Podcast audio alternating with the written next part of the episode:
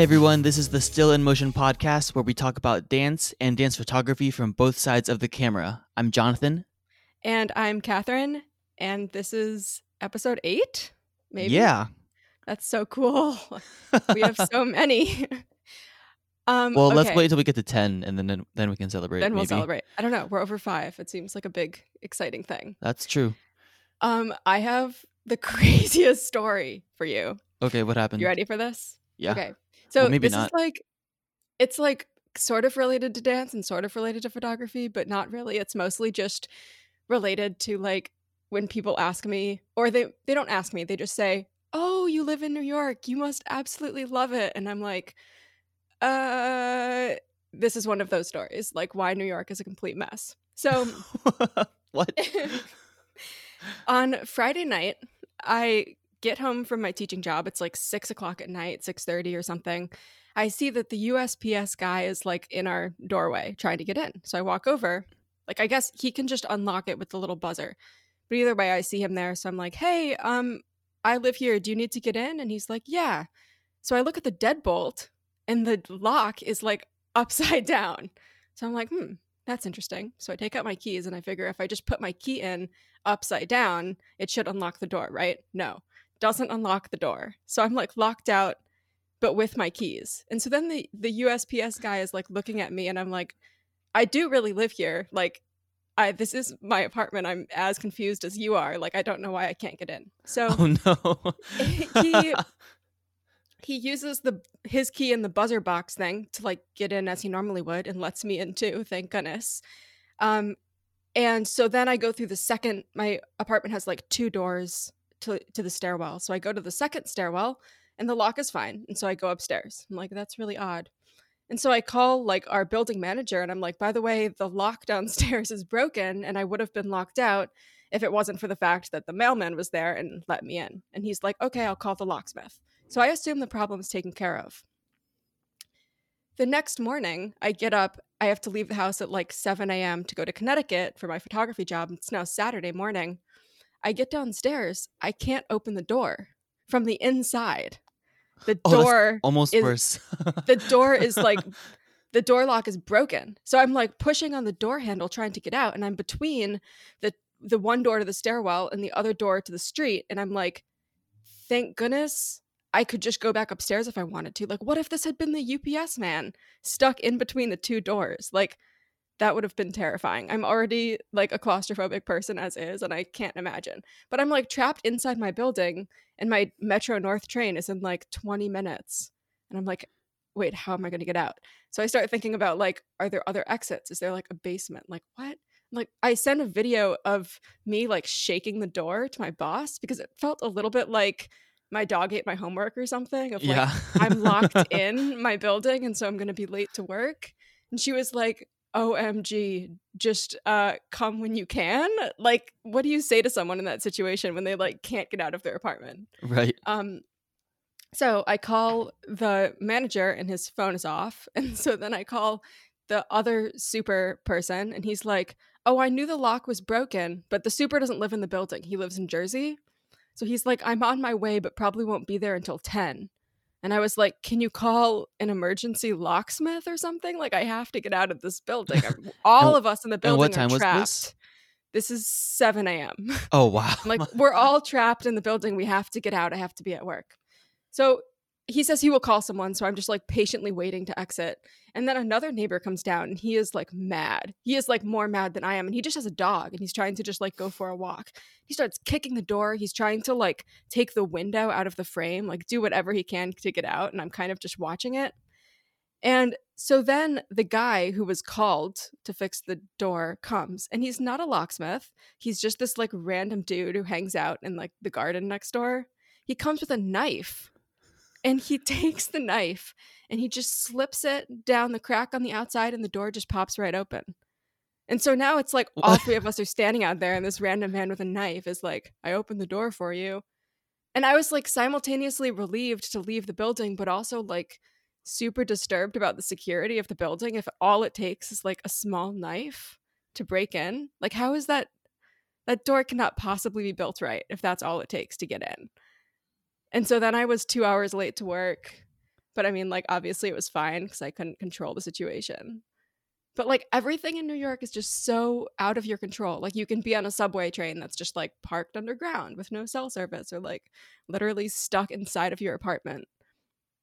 It was insane. But this morning I went to Target and I came back and I was successfully able to get in and out. So the door is fixed.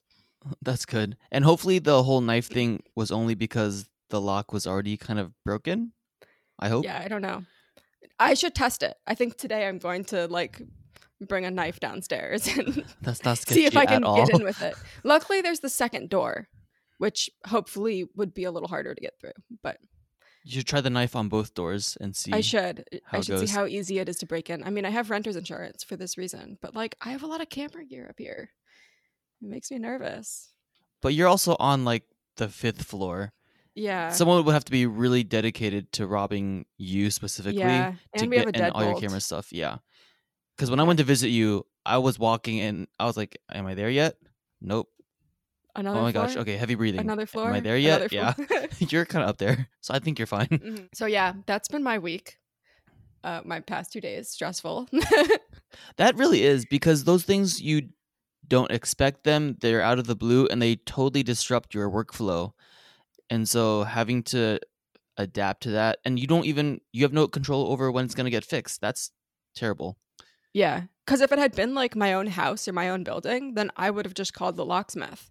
But when you're in an apartment, it's like you can't just call somebody. It has to go through the manager or the super so that they call the person that like the building wants them to call.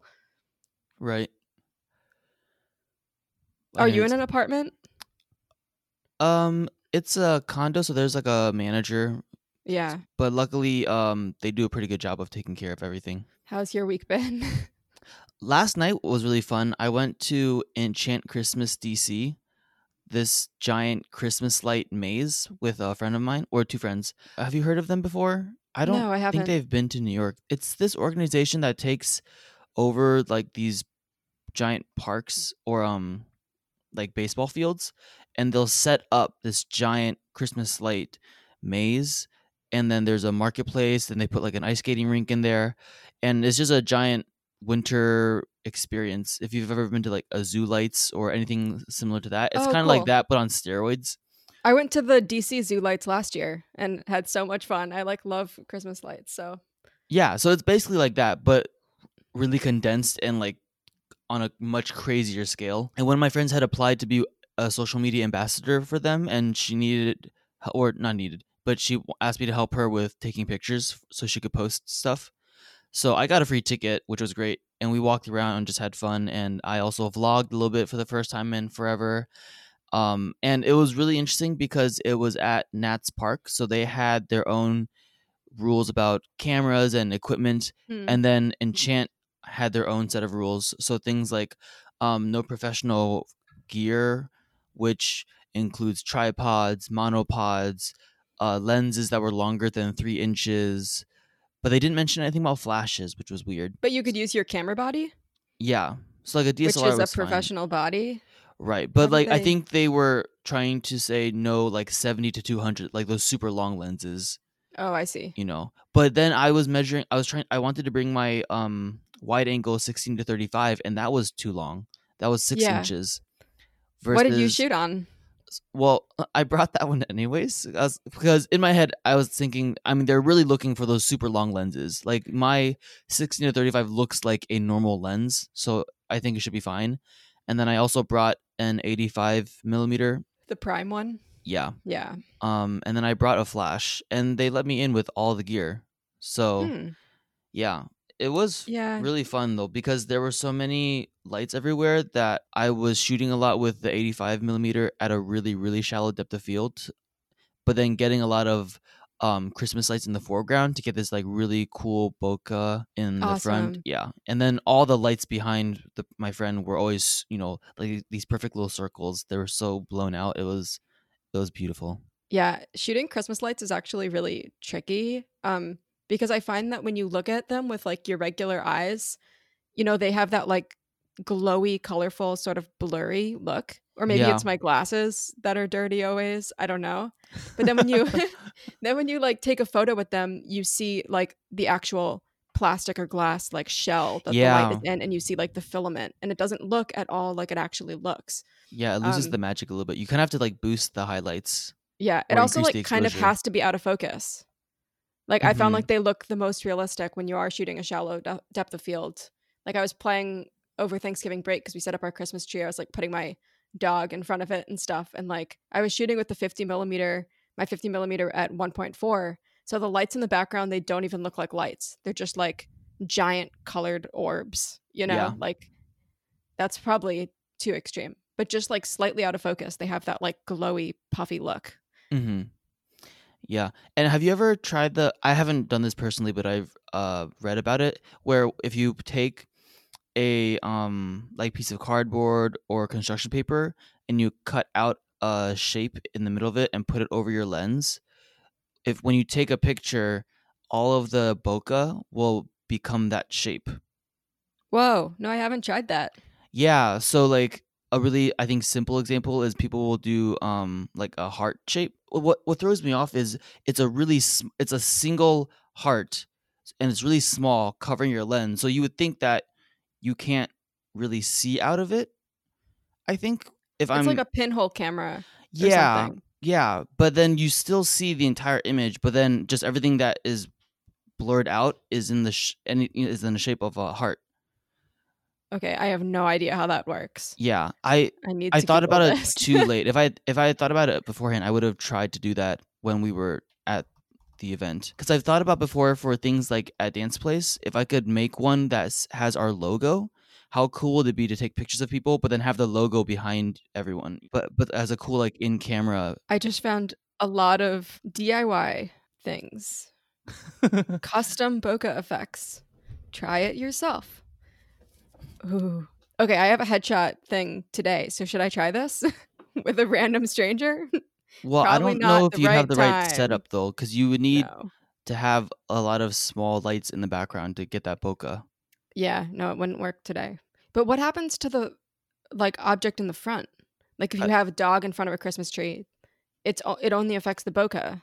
Yeah, but I you can so. still okay um i'm gonna do some research on this we should both try this over the week and then we should post our results on our still in motion instagram I totally would, but I just don't know if, where I would take the picture. I like I missed my perfect opportunity to test this out last go night. to the zoo lights in dc Oh, actually, that's a good. I should do that. Actually, anyways.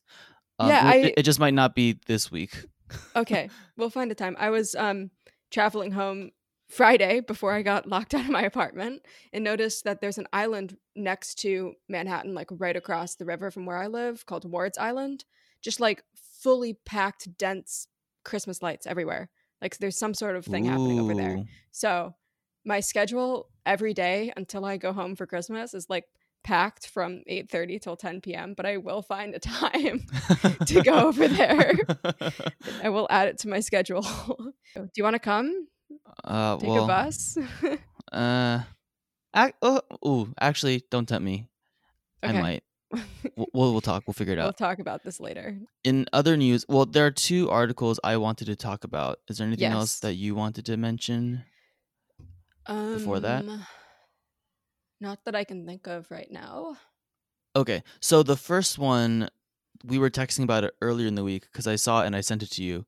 But we will try to not get too nerdy and techy, or I think if we do, we should make sure we take time to explain what we're talking about, maybe a little bit more. I agree. Uh, but Canon is supposedly coming out with a 75 megapixel Canon. It's like an upgraded EOS R, which is their um, full frame mirrorless body with dual card slots, and it's supposed to be announced in February of 2020. Which I don't know when that would. I don't know when it would actually be out for purchase. But the fact that they would be announcing it is like, yes, finally, like Yeah. at least then you It's you a step have in the right direction. deadline. you know? Yeah. Um, but what are your thoughts? Okay, I have like a lot of mixed thoughts because I feel like for a while, actually since Bates, we've been talking about like we would consider getting mirrorless cameras once they made this step and we're like the equivalent of the camera we've been shooting, the 5D Mark IV. And now it's like happened. And Assuming I- that this rumor is true. Yeah. okay, it's if the rumor is true, it'll probably happen, which is like super exciting. But if the camera is not actually like better, okay, so there are some features that make it better than the 5D Mark IV, maybe, um, which we can probably go into. But I don't know. I I don't know yet if I would change my camera or get an additional camera because it's not like it's going to clearly be that much better than the camera we're already shooting, right? It has like some different features. Well, and again, this is a rumor, so they don't have a whole lot of specs, and these are all just gossip, really. But Mm-hmm. I think the there are two big things. One, the fact that it's a 75 megapixel sensor. Mm-hmm. That's way bigger than the 5D Mark IV currently. So definitely. it's uh the 5D Mark IV is a 30 I think megapixel camera. So you're more than doubling the megapixels, which means the file size will be huge. Yeah. So I can maybe shoot a f- dance show on one 64 gig card. And that means if I shot around the same number of images, I would need at least two cards, if not more, Yeah. to do the same show. And then think about just the workflow with hard drives and storage and Yeah, that means Lightroom might also run slower when you're Yeah, processing it. my laptop might freak out. Yeah. But the upside is you get a lot more detail. So if you're shooting with your wide angle lens at the front of the stage and you need to cover some, and someone's all the way upstage, you could crop in a lot more and it would feel like you're still zoomed in with a 70 to 200 lens. Mm-hmm. You know, and you'd have Yeah. you'd ha- you'd still have all that detail. You wouldn't it wouldn't get um pixelated or super noisy. You know, like you have a lot more ability when it comes to that kind of stuff Mm-hmm. which is I think the biggest upside to a higher megapixel camera. You just you can crop Yeah. more. So I don't know. Everything else I love. It's a dual card slot. It, there's no touch bar, but it's still super high res and you know all those different things. But actually, when I thought about it, I didn't know if I would want a 75 megapixel sensor Mm-hmm. Mm-hmm. because I'm already struggling with storage space. We were talking about it very briefly last week, so this would then have I'd have to revamp my plan on storage. Yeah, I mean, better quality is amazing, but then also I think about like how much work I actually have photo wise, like how many gigs, how much money am I making in photography in the year and like are my like I don't want to be like are my photos good enough quality wise, but like do I need that jump right now? Like are are my clients actually dissatisfied maybe with the quality because i would love for the quality of my photos to be even better to have an even better sensor and all of that but like is it can i justify the purchase of a pretty expensive camera body Right. at this point in time? Or like do i need to wait a couple years and then consider it? And then at that point the camera will be like even better. I mean i doubt that like i mean it's not like it's going to be released in february i highly doubt that i would Oh yeah. No buy it way. right away anyway i like to wait for like people to test it and like do reviews and stuff and for me like as someone who mostly shoots shows during the actual show the like most exciting thing about a mirrorless camera is the silent shooting mode Mhm. um which feels kind of silly to like upgrade a camera just so it's like silent when i've like gotten pretty good at taking photos at times when it's not disruptive i mean we've talked all about that in previous episodes um but yeah i played with a mirrorless camera once twice actually in like best buy um what do you think of the uh digital viewfinder I've only played with a mirrorless camera in um like a room before. Not it wasn't in a show setting. Like a fr- I was Mhm.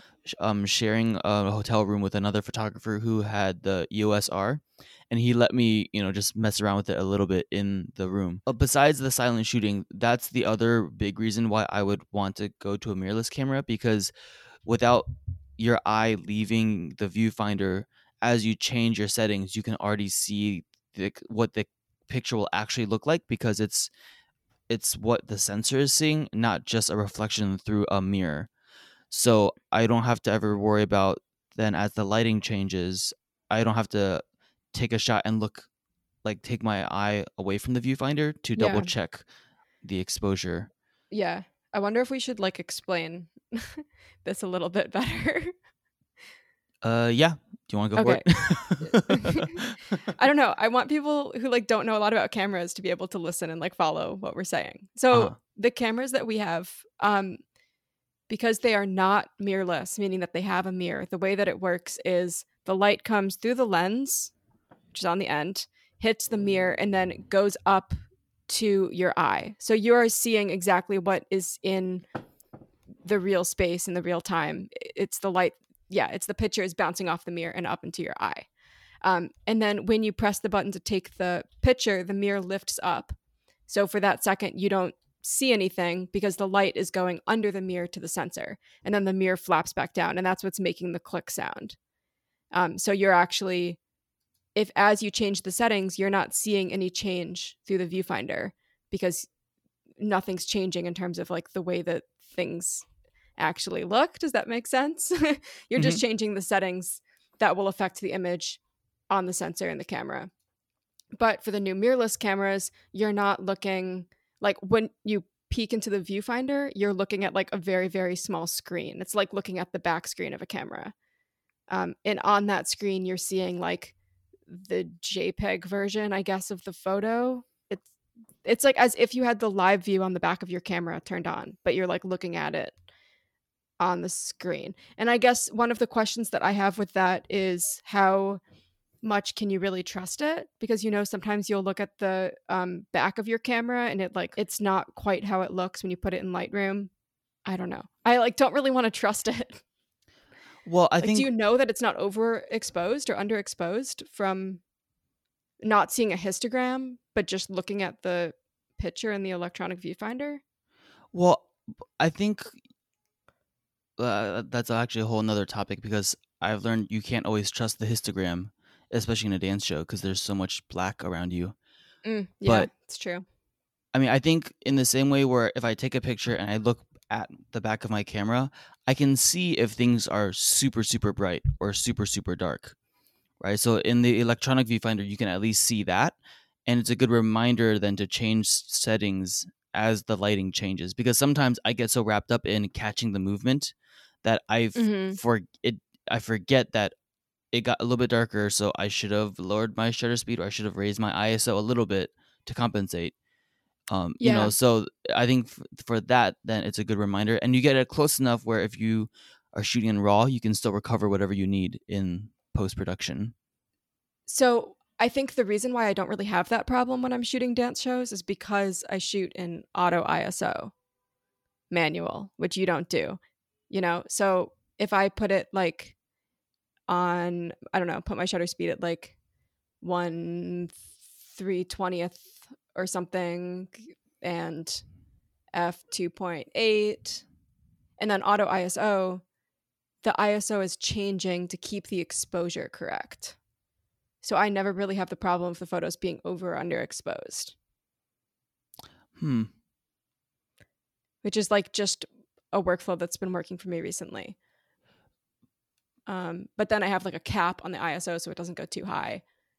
But I mean, I'm still changing the settings. Like if I if it gets brighter and I realize that I can up the shutter speed a little bit, I will do that for less motion blur. Or if there's like a bunch of dancers, it gets a little brighter and I realize that I can like maybe afford to uh, go up to like f4 or f5.6. I'll do that. But I don't really mess with the ISO during a show. That's interesting. I'm tempted to try that. I guess the one reason I would, the biggest reason I've avoided auto ISO is if I can ever push the ISO down a little bit, I will always do that. And if it's on auto ISO, I have no idea what it's doing. So, for example, if I'm starting a show at 1 over 200th of a second, f2.8, ISO 3200, that's kind of usually my go to starting point. If it gets brighter, I would rather lower the ISO a little bit instead of cranking up the shutter speed. But then Mhm. if it gets super dark, I would actually almost rather keeping my ISO the same and just lowering my shutter speed, which the camera might be doing already when it's in auto ISO, but the me knowing the actual number value for some reason just makes me feel more comfortable. Yeah, well, you can see the number that it's picking, right? Um, Oh, you can. and yeah, I, it's, I guess that's I I've never shot auto ISO, so I yeah. don't know. So basically, when you when you do that, you're taking the manual mode and sort of turning it into like how AV or TV like isolate the shutter speed or the aperture variable. You're basically turning the manual mode into setting shutter speed, shut setting aperture, and then letting the camera pick the ISO. So it's like you're not doing all three, you're just doing two of the three. But if you keep your shutter speed setting the same and you keep your aperture setting the same, and then you adjust if the photo is exposed overexposed or underexposed what you are doing is changing the iso if that makes sense because if you don't change aperture or shutter speed and you want the photo to be darker it is lowering the iso Gotcha. Okay. We're we're starting to circle a little bit because we also had this uh, discussion before, but I think I understand what you're saying. Um, i'd but- recommend it okay let's move on Okay, I'll try it. Let's move on. Uh, the other article I wanted to talk about was from Dance Magazine. yes Uh, it was you can now view more than 10,000 photos from Jack Mitchell's Alvin Ailey collection online, which is super cool because this is one of the few pieces of news that crosses both our dance world and our photography world. Um and I will admit I don't know Jack Mitchell until this morning when I was googling him, but he's a rock star. yeah heard of him i before? hadn't heard of no i hadn't heard of jack mitchell um, but when you sent me this article i looked through the photos and they are awesome Yeah, I mean, it's just really cool to see he was documenting them from 1960, 1961 to 1994. So there's so much history in that. And there's black and white and there's color, but some of them look like they're maybe performances, but a lot of them are from photo shoots or portrait sessions with the company members mm-hmm you know, and just thinking like he was doing all this with film, and I cannot imagine having to figure out what shutter speed and ISO film to use when you can't see the image and you have to wait for it to come back from a lab. You know, like that's crazy. Yeah. Yeah, some of these are And they're gorgeous. They look really nice. It makes me think about like he started shooting Alvin Ailey before it was probably recognized as like such a big important historical company like the way it's recognized now, right? Like in 1961. I'm not familiar with Alvin Ailey's I- history, so I can't comment on that. Yeah. I do not know enough about dance history, but I think it's cool that he committed to taking photos of this company back before it was probably recognized in the way it's recognized today. Like I think retro retrospectively you can think like, "Oh, now that this thing is like really big, it would be cool to have photos of it." But at this time it was probably like it was probably a big deal, but I don't know. I just think that's really cool. Yeah, I'm not sure. I was looking on his website. He's passed away. He passed away in 2013, but he worked with a lot of more famous or well more well words more well-known dance companies and actors and theaters. So he um if you go to his website, he has pictures of um, Martha Graham's company, Merce Cunningham, but then he has a portrait session with Arnold Schwarzenegger and John Travolta. So he worked with a lot of big names. Oh, okay. It was just really cool to see the breadth of his work Yeah. and the uh, hairstyles back then. It's kind of crazy. Yep. Dance clothes have changed. Uh, I think what the kind of work that he was doing is kind of what I would love to be doing now. Like you know, like just getting called up to go take pictures of these amazing companies, but then also get to work with actors and I don't do as much portrait work, but it's just really cool. Yeah, seeing all of these like photo shoot uh photos, it makes me want to do more of that. Like especially like you know, there are some of these ones with like the dancers in the back and like the choreographers or directors in the front. hmm It's really cool. It's cool like to document that and not only have pictures of the actual performances. Some of these photos are really cool because you can see like the white seamless is showing on the edge and you can like see the lights in it, you know. Yeah, It's Well, and like it makes really me- cool. and it makes me wonder what who was hiring him to do these. If he was working for Ailey, or if this was part of a, if he was part of some other agency. You know, I, I don't know the history behind it, but the fact that he was covering the company for such a long time, you know, I'm just curious. Okay, sorry, that was an awkward break because we ran into some technical difficulties. Wow, we're- and I'm running into issues with my mouth. Sorry about that. We uh we ran into some technical d- issues, but I think we figured it out. But we're gonna wrap it up now with discovery of the week, which I realized I did not think about yet. So you should go first while I Okay. think of something. I think I had. Wait, yeah, go. Okay, I have one, um, which I already told you, but our listeners don't know.